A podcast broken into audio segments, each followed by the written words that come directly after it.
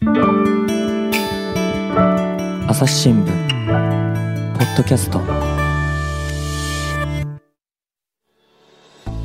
朝日新聞の神田大輔です、えー今回のゲストはですね東京経済部から東恵梨香さんです。よろしくお願いします。よろしくお願いします。父さんねちょっと、ま、間が空いてしまいましたけ久しぶりになってしまいまして。はい、今日はどんなお話でしょはい、うん。オランダの公的扶助の社会実験を取材してまいりました。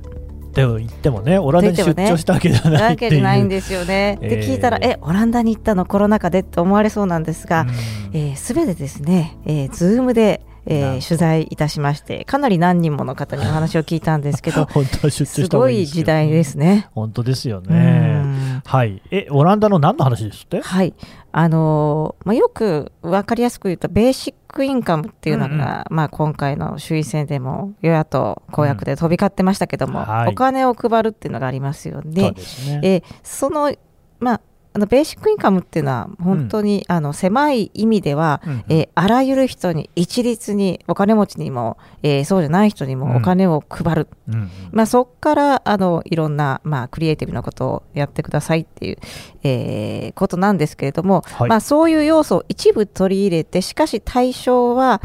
まあ、あの公的扶助を受けている、まあ、日本でいうとちょっとまあ生活保護に、うんうん。えーやや近いあの、まあ、相当するんですけれども、うんまあ、所得や資産を持たない人、うん。まあ、そういう受給者が、まあ、オランダの方にもそあのオランダにもそういう制度があってその方々を対象にえいろいろ条件を変えてベーシックインカム的な、えー感じでその、まあ、条件緩和をしたらどんなふうに、えー就労が増える効果があるかどうかっていう実験があったんですね。実験があったんですねはい、社会実験ですね。うんまあ、そのこのところ、まあ、ヨーロッパ、アメリカでもそうなんですけど、ベーシックインカムの議論が、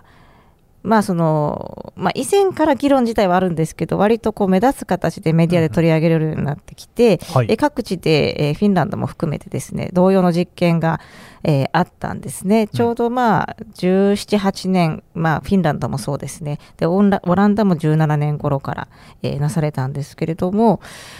オランダといえば、神田さん、どんなイメージがありますか、いやーやっぱゴーダチーズでしょうね。チューリップとか。チューリップいいですね。僕ね行ったことあるんですけどね。はい。本当に美しい。そうですよね。はい素晴らしい国でしたね。私も出張で何度か行って、あのちょうどチューリップ咲き乱れる頃だったりして綺麗なんですけど素晴もらしいまああの割とこう寛容の国っていうふうにそ言われ、れもね、うん。わ思いますね。でだからもうみ街を行き交う人なんていうのも結構さまざまな人ですもんね。はい、うんうん。で寛容の国って言われてきて、まあ、福祉国家としても、まあ、言われてきた、まあ、北欧とはちょっと違う形なんですけども、うん。まあ、いろんな、あのまあ、寛容の国、まあ、少数の人たちにも優しい国っていうふうに言われてきていて、あと、まあ、ワークシェアリングってありますよね。えーはい。まあ、要はその、まあ、仕事の、えー働く時間を減らして、えーより多くの人たちが、まあ、賃金も抑えてより多くの人たちが働けるようにするワークシェアリングとかですね、うん。まあ、いろんな試みがあって、まあ、進んでますね。オランダの奇跡とかオランダモデルとか言われてきたわけですよね。はい。で、まあ、経済の中、まあ、EU の中でも経済の優等生なんて言われてきた、えー部類だと思います。なので、まあ、この取材をする前は、まあ、公的扶助を受けるっていうのは、まあ、オランダでは日本よりそんなにハードルが高くないんじゃないかなと思ってたんです。おやなんかちょっと不穏な出だしですね。日本でですね。はい、まあ、あの日本の生活保護は、まあ、本当にあのね今までよく言われているように、うん。本当スティグマっていうか、うんうん。あのまあ、偏見とか、うん。えーいろんな、まあそのまあ、差別とかもあって、ね。えーなかなか受給対象になっても受給のハードルが高いとか、いろんな調査もありますしね、うん。で難しいっていうのが、まあ、現状ですけれども、ね。まあ、それよりは、まあ、あのあの心理的ハードルも高いあのあの、まあ、高くないのかなと思ったんですけども、うん。お話を聞いてると結構、まあ、あの社会でプレッシャーがあるとかあの、まあ、受給してるのを恥ずかしく思うとか人に言えないとかですね。結構受給者の方がおっしゃってあオランダもやっぱりうん。そういうふうに思うようになっているんだなと。うんうん。でそれが思うようになっているっていう状況だっていうことも分かったんですね。うん。近年変わってきた。っていう中での実験ということなんですよね。はい。まあ、結局その今、日本でも、まあ、衆院選で、えー、困窮者の方に現金を配ろうとかですね、うん。えー、子供がいる世帯に一律10万円って言ってる政党もありますけど、まこれは必要じゃないかっていう議論があるんですが、うん。まあ、すでにあの現金を配ってる人たちにどんなことをしたら効果があるのかっていう、まあ、実験なんですけど私やっぱりお金だけの問題じゃないんだなっていうことが、えー、謎が取材で痛感されたということなんですよね。と言いますと、まあ、実験この実験もですねかなり複雑でですね、えー、いろいろと把握するのに、えー、ちょっとあのまあ言えばオランダ全国でやったのではなく、はい、6つの自治体で公式には実験が展開されてしかもこう、条件をいろいろつけたんですね、うんうん、大きく3つ、まあ、1つは、まあ、オランダも公的扶助を受けるにはいろんな義務があって、うん、まあ、例えばあの一定の収入を超えあの一定以上の収入をしたら、まあ、扶助を減額される、まあ、これは、まあ、分かりますよね。まあそうですね。うん、だけどその例えばそのいろんな報告義務があったり職探しをもう何回もやんなきゃいけない。で違反したら罰則とか罰金なんてあるんですよね。罰金罰金なんですよね。罰金ちょっとどうなんだっていう感じなんですけど、ね、まあ、そういうものを例えば罰金とかあの職探しの義務とかをなくしたりしたらどうなるかグループ。うんうんあるいはもっと丁寧にその就労支援就労支援って一言で言っても例えば神田さんは今えー、どんなことに困っていますか、うん、えー、将来何がしたいですか、うん、今職探してって言うけれどもそもそもどんなふうに今どんなストレスを抱えていますか、うん、これまでどんな人生を生きてきてどんなことが辛かったですか？みたいなことをこう聞き出したり、まあ、仲間と他の参加者と一緒に集会でに出てまあ、いろいろ語り合ったりですね、映画の上映会なんかもあって、はい、まあ、ちょっと楽しい感じの。いいですね。はい、うん、で、そういうことをやったら、前向きな感じで支援をしたら、どうなるかグループ。で、もう一つは、じゃ追加収入を超えたら減額されるけど、その超える枠をちょっと引き上げる。もうちょっと追加収入を得てもいいですよっていうグループ、はいうん、この3グループなんですよね。ほうほうほうで結構聞いているとなんか私まあ、神田さんなんか聞いていて、うん、どれだったら良さそうだと思います？これは難しいですね、それぞれに良さもね、はい、デメリットもあるんだろうなとは思いますけど、えー、どうなどれを選ぶか。自分でやるとしたらですか、はい、うんまあ、追加収入を得ても扶助が減らないやつですかね。はい、なるほど、なるほど。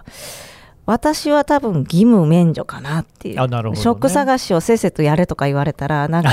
もう 追われる感じじゃないですか。なるほどなるほど。罰則もついてるとか、プレッシャーだなと思うんですけど、うんうん、だつまりなんか集中支援ってちょっと面倒くさいなとか思いません？ちょっとね、それ嫌ですよね。それに参加するっていうなんか面倒くさいだと思うんですけど、うん、そもそも新聞記者やってるかってあんまり会社に縛られないっていう生き方ができるかなって思ってるからですからね。で実は結構その集中支援が良かったって人も結構いたっていうんですよね。あそうなんですか。で私がお話を聞いたうちの一人は、うん、あのフロー人間というですね、えー、オランダの北東部の町なんですけどまあ、古くからある町中世からある教会とかですね、まあ、あとフロー人間大学といっても400年以上の歴史がある大学でですね。400年って言ったら日本で言えば江戸時代が始まるいやもう1600 600何年とかですね。すねだから、その、はい、あのー、というような大学すごく歴史都市なんですね。すごい。で、あの現代的な美術館もあっていいですね、まあ、イタリアの巨匠メンディーニ設計の美術館まあ素敵な街なんですけど、まあ、あんまりあの主要産業がじゃああるかっていうと、まあ、学生の街でもあるんで、うんうん、だから失業率はちょっとまあ全国平均より高めということで、まあ、10年ほど前に有期雇用のお仕事がなくなったという女性にお話を聞いたんですが、うんうん、や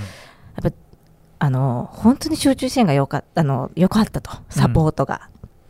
ー、そうですか。あのなぜかというとすごく前向きになったそうなんですよね。で人生の目標みたいなのを描いて、うん、今はなんかもう週に1回はその高齢者の方にフィットネスを教えたり、うん、あとはそのこうボランティアもやってるんですよね。でそのボランティアの仕事をあのいずれちょっと優勝の仕事にっていう形で、まあ、目標を描くようになったと、うん、でそれまではもう扶助を受けてることがすごい恥ずかしくて言えないって感じで、うん、殻に閉じこもってたそうなんですよ、うん、それがパーッともう道が開けたようになったって。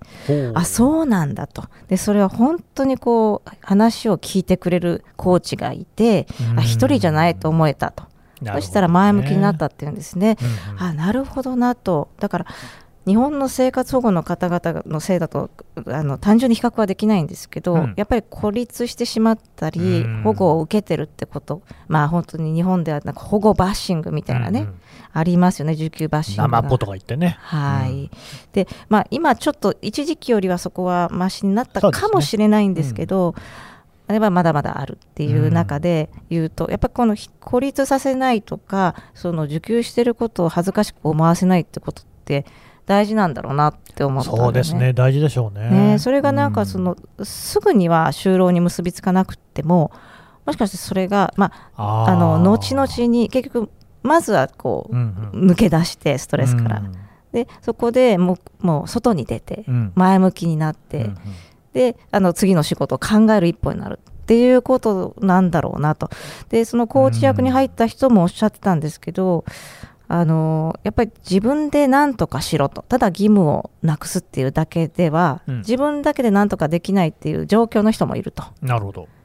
ベーシックインカムっていうのははいはい。結構自己責任の側面が強いんじゃないかとおっしゃってた。はっと思ったんですね。確かにそれってもうやることが明確だったり、うん。あのこのお金があったらこれをやろうっていう人には向いてるんだけど、うんうんうんどうしたらいいかわからないとかストレスを受けてる状態でお金だけもらっても、結構難しいかもしれないなって。まあそうですね、自分のやりたいことが明確になってる人ばっかりじゃないでしょうからね。あるいはこれ、まあ、ユトレヒトのあの実験分析をした研究者の方に聞いたんですけど、うんざっくり言って例えば、うん学歴が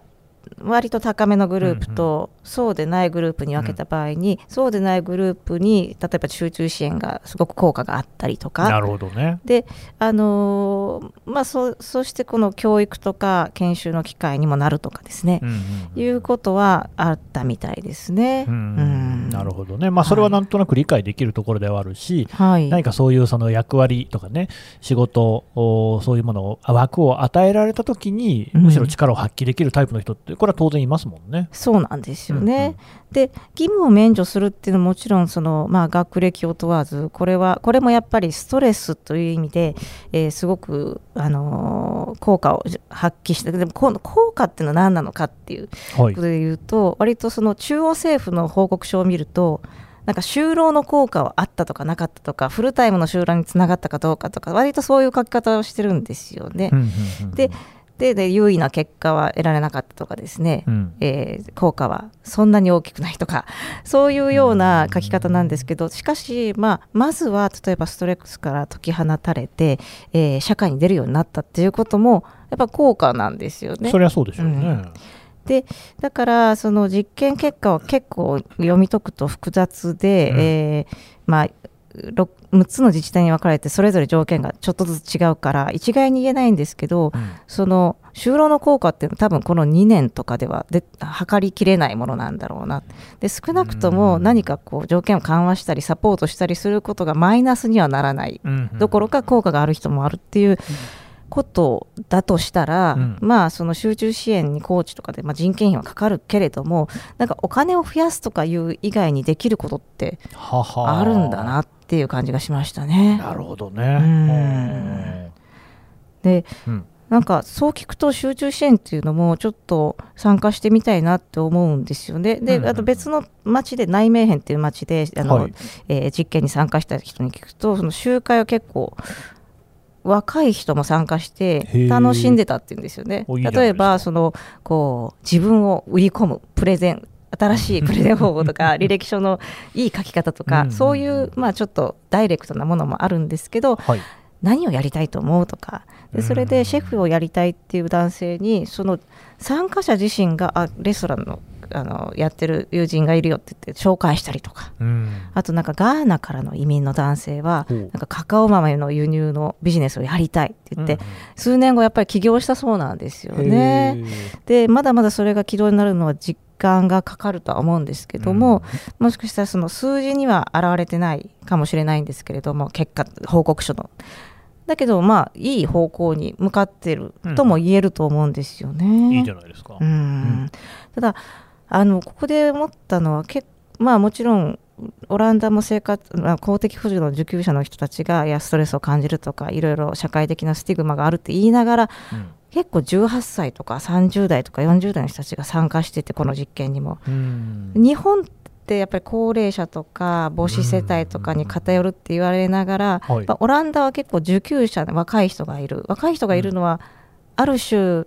それはそれで問題と見るかもしれないんですけど、まあね逆にそこはあの、えー日本よりもハードルが低く受けられてるとも言えるんですよね。そうですね。うん。うんうんでまあでも本当にちょっとびっくりしたのは私は、まあ、寛容の国福祉国家っていうイメージもあったので、まあ、実際そこは日本よりもあのそういう部分今もあると思うんですけど結構厳しいなっていうところはうん、あのそのさっき言ったように罰金とか罰則あとか。罰金そうですね。これはでもやっぱ近年強まったっていうんですよ近ね。年ね。うんあのえーまあ、はいさっきお話しした内名片のうん。えー生活扶助の、はい。公的扶助の受給者の方が実は、まああのまあ、数年前から受給するようになったんですけどさこの方は60代でで30代の時にもちょっと短期間90年代にうん。受けたことがあるんですって、うんうん。その時は全然そんな義務とかなかった。あそうなんですうか、んえー気軽に受けてで受給額は今よりも少なかったんですって。うん。そうなんです、ね、ギルダなんですけど、うん。ユーロ換算しても少なかったと。はいはい。なんだけどあのものすごくこう市の人たちがサポーティブで、うん。えー数ヶ月でもうあの受給から脱却してうんうん。あの元のなんか生活に戻ったって言ってたので、だからやっぱここでも、まあ、これも人によるんでしょうけどもお金じゃない義務がないってあそっか。気軽に受けて気軽にこうはい抜けていくっていう感じが、なんかいいなと思ったんですよね。面。白いですね。ね。うん。でじゃあなんでこんなに、うん。まあ、変わってきたかっていうと、はいはいそれ気になりますね。はいその方も言ってたんですね。国王のスピーチはでちょっとショックだった。ほあどんな国王のスピーチがっていうと、うはいはい。まあ、2013年にですね、まあ、アレクサンダー国王がですね、どうしまああのえオランダも、まあ、王政ですよね、それで、はいえーまあ、議会で演説をしたんですね、はい。まあ、従来型の福祉国家は持続不可能だ。へえ。でそれでこういろんな長い演説なんですけど要はは参加型社会とか自助をやれと、まあ、次女あの自助次女って言いましたね、ま今。あ、あの、はい。自助 自助共助公助で、まあ前まあ、日本も前政権で話題になった自助そうですね。ですね。はい。なんかその、まあ、福祉国家からのいわば脱却っていうか、まあ、その自助を、まあ、唱えたんですよね。はい。まあ、そこで10 2015年に社会保障制度改革を実施して今のちょっと厳しい公的扶助制度を立ち上げた。っっていう流れではあるんですよね。やっぱりまああのまあ、オランダは経済の優等生と言われながらやっぱりリーマンショック以降またユーロ危機以降まあ、失業者も増えていきまして社会保障の質が増えて財政財政逼迫になってきたんですよね。あー。まあ、本当に日本と似てる状況もあるんですけども、うん。でその内面変の受給者の方がおっしゃってたんですがやっぱり失業者は出ていけとかですねえ役に立つことをしろっていうそういう風刺漫画が雑誌に載ったりなんかね。し始めたんですよね。やっぱり、まあ、この頃オランダもその右派あのポピュリズム政治家なんてうん。いろいろと台頭してきてですね、まあ、ウィルダースさんとかいましたよね。ああそうですよね。はい。なので、まあなかなかこう寛容の国の一方で、うん。えー不寛容の状況が出てきた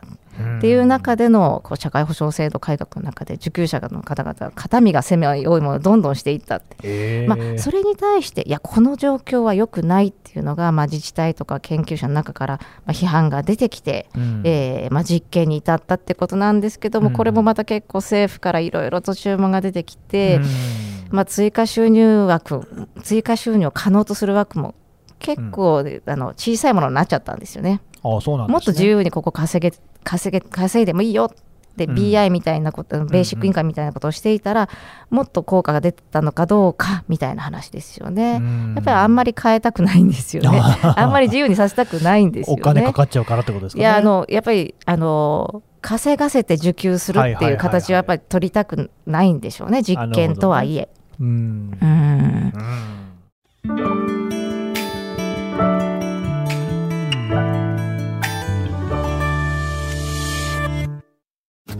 ながら聞きできるポッドキャストって私の生活スタイルにちょうどいい。朝日新聞のニュースレターに登録すると編集者が厳選したニュースがメールで届くよ。思いがけない話題にも出会えるよね。ちょっと新しいニュースの読み方。朝日新聞。いやーでもまあだから、まあ、自治体レベルでは結構いろんな意見があって、はい。まあ、そこは本当あのお話を聞いてても皆さんあの力強くこう改革の必要性をおっしゃっているので、まあ、ユトレヒトの副市長さんにも話を聞いたらやっぱりこう、まあ、今回の実験で、まあ、結局こういう公的扶助って人によって手法を変えるとうまくいくことが分かった、まあ、こういうことをもとに、はいはい。まあ、今の制度を、ね、変えていくように、えー政府に働きかけていくって、まあ、おっしゃってましたね。なるほどね。まだ人によってはその支援、ある程度強制力があったとしても支援が必要で、でも別の人はもうやっぱり自由が一番いいとか、それは人によって違うと。そうですよね。実はさっき、あの申し上げたその内面編の受給者の方は、うん。自分自身としては集中支援がすごくううまくいったかっていうとあのうまくいったかどうかっていうより別にそんなに効果がないと。なぜならその方は映画制作をずっとやってて、ドキュメンタリーをもう、まあお金につながらなくてもやってるんですよね、それまではそれで生活してたんですけどうまくいかなくなって公的扶助の対象になって、まあ、やることはやりたいことは明確なんですよね。そういう方はまた別のものが機能するでしょうし、っていうことなんだと思いますね。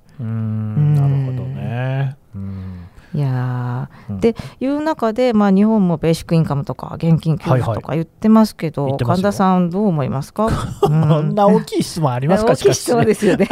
いや、あのー僕ね、ベーシックインカムっていうのは前々から、まあ、若干の興味はあったんですよ。はい。というのは、えー、とこれね、前に、えーデイリーポータル Z っていうですね、はい。名物ウェブサイトがありまして、そこのね、林裕二編集長って、これまた名物編集長さんがい。らっしゃって、はいもうインターネットの世界ではですね長くこう一線で活躍されてる面白い記事をたくさん載せてるサイトなんです。はい。で、面白い記事を書いてる人ってのはライターさんなわけですよね。うんうん。まあ、いわば我々記者っていうのはね報道ってことでやりますけれどももっとこはい。う何かね、人が読んだ時に面白いえー楽しいっていうことを重視した記事をたくさん書いているライターさん、うん。これがねライターさんっていうのが最近ではね実家太い説っていうのがあるそうなんですよ。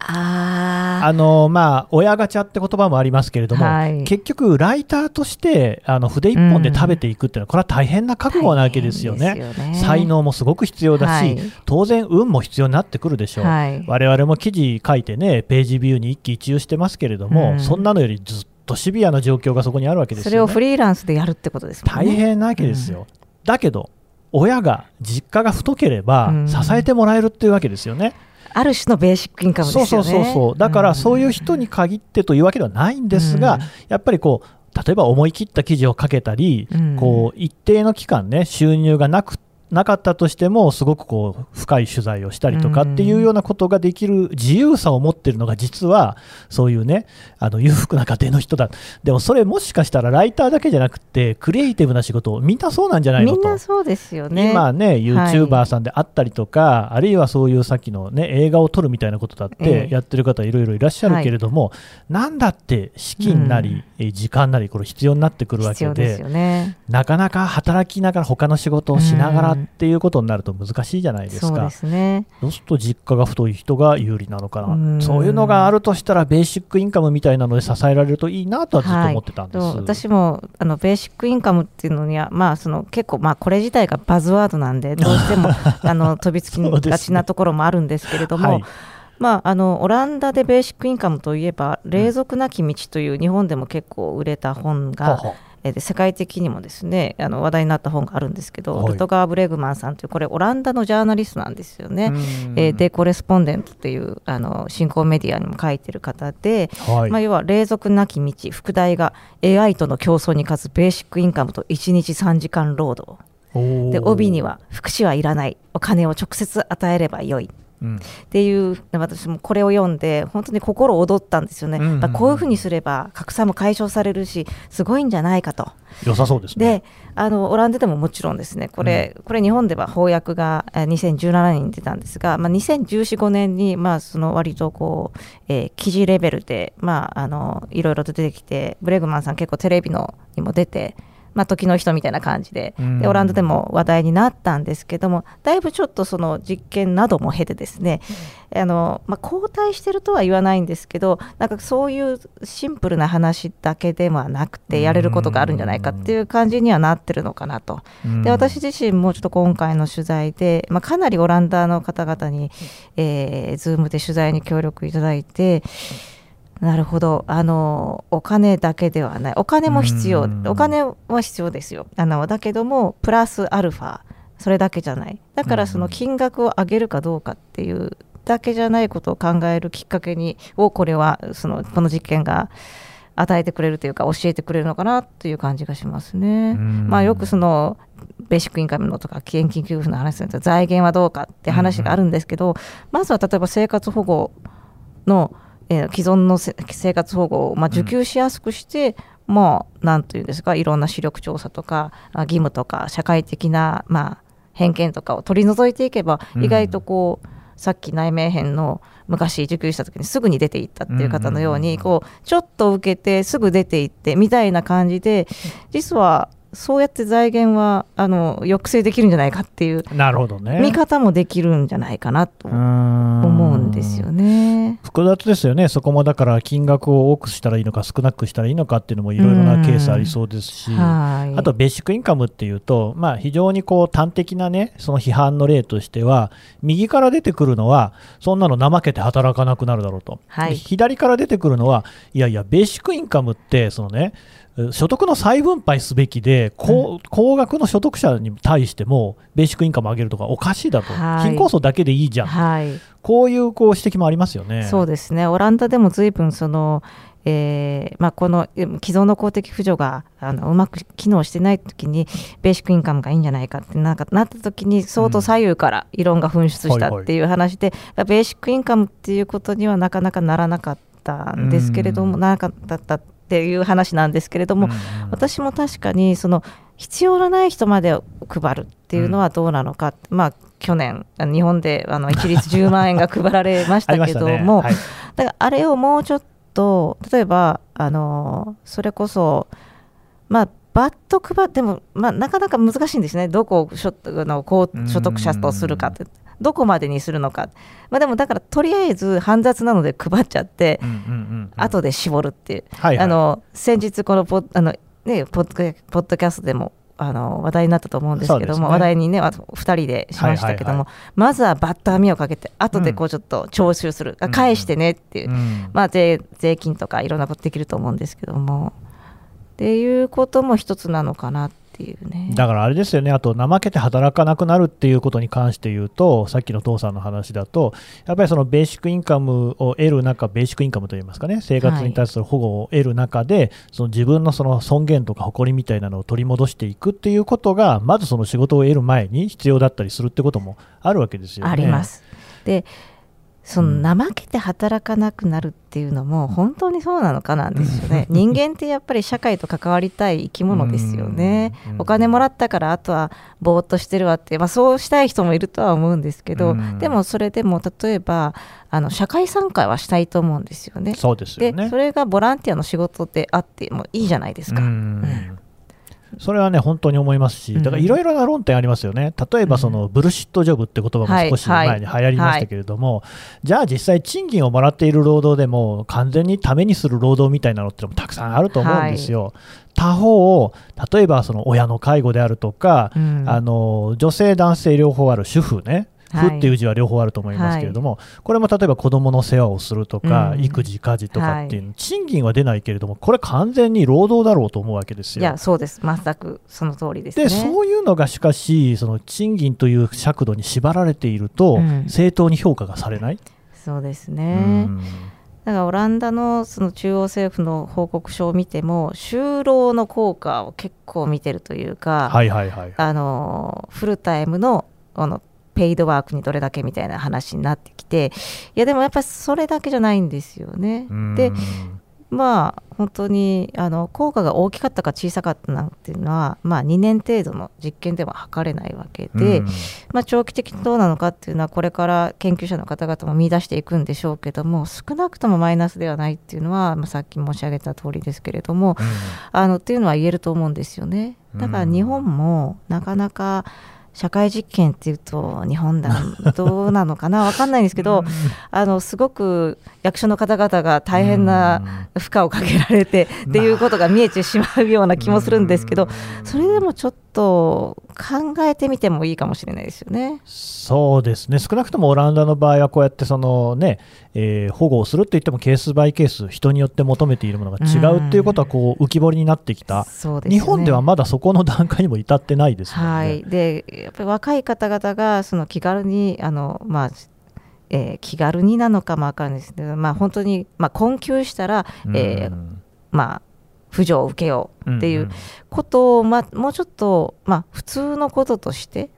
うん。うん。それは、まあ、あの税金を納めている側として、えーそれは権利なのであるとも言えるんですからそこのバッシングはだいぶ減ってきたとはいえですね、うん。まだまだあるというここをどうにかしていくことも含めて考えていかなきゃいけないですね。いや本当そうですよね、だからそのね、よくジェンダーの文脈でガラスの天井っていう言い方をしますけれども、はい。本当にその生まれとかね、親とかっていうことでもガラスの天井ってやっぱりいっぱいあるわけじゃないですか、うん。そういうものがでも公的な、ね、支援によってやっぱりこう平らになって、少なくとも競争する前の段階での平等っていうのは絶対あるべきだと思いますしね。はい、そうなんですよね。うんうんなかなかでもオランダを見ていても一筋縄ではないという。そうですね、うんあの欧州ということで、まあ、日本よりもあの鍋てなんとなくいいような、そうねのなんかこうイメージでくくられがちなんですけど、はいかかなり見ていくと日本と共通する課題があるなと思いましたね。まさかその失業者は出ていけ役に立つことをしろとかそんなこと言われてるといはね。やそんな風刺漫画を見るとやっぱり受給者の方はもうストレスも倍増ですよね。なんとなくそのね日本ともそんなに変わらない感じですようんねやっ。ぱりどこでもあるということですよね。うんでもその中で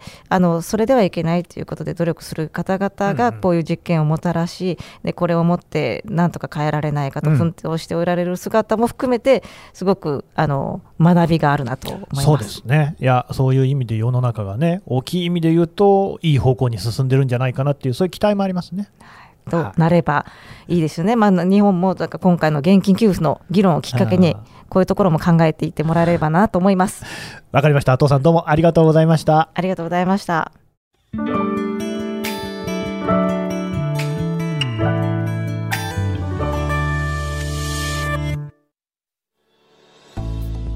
はい、えー東京経済部とエリカさんのお話を聞いてきましたが、父さん、今回は何か告知することってあります？そうですね。あの、うん。今日お話ししたあの内容は朝日新聞え紙面と朝日新聞デジタルで、えー詳しくちゃんと文字でもお届けしますので、はい。ぜひ朝日新聞デジタルをチェックしてみてください。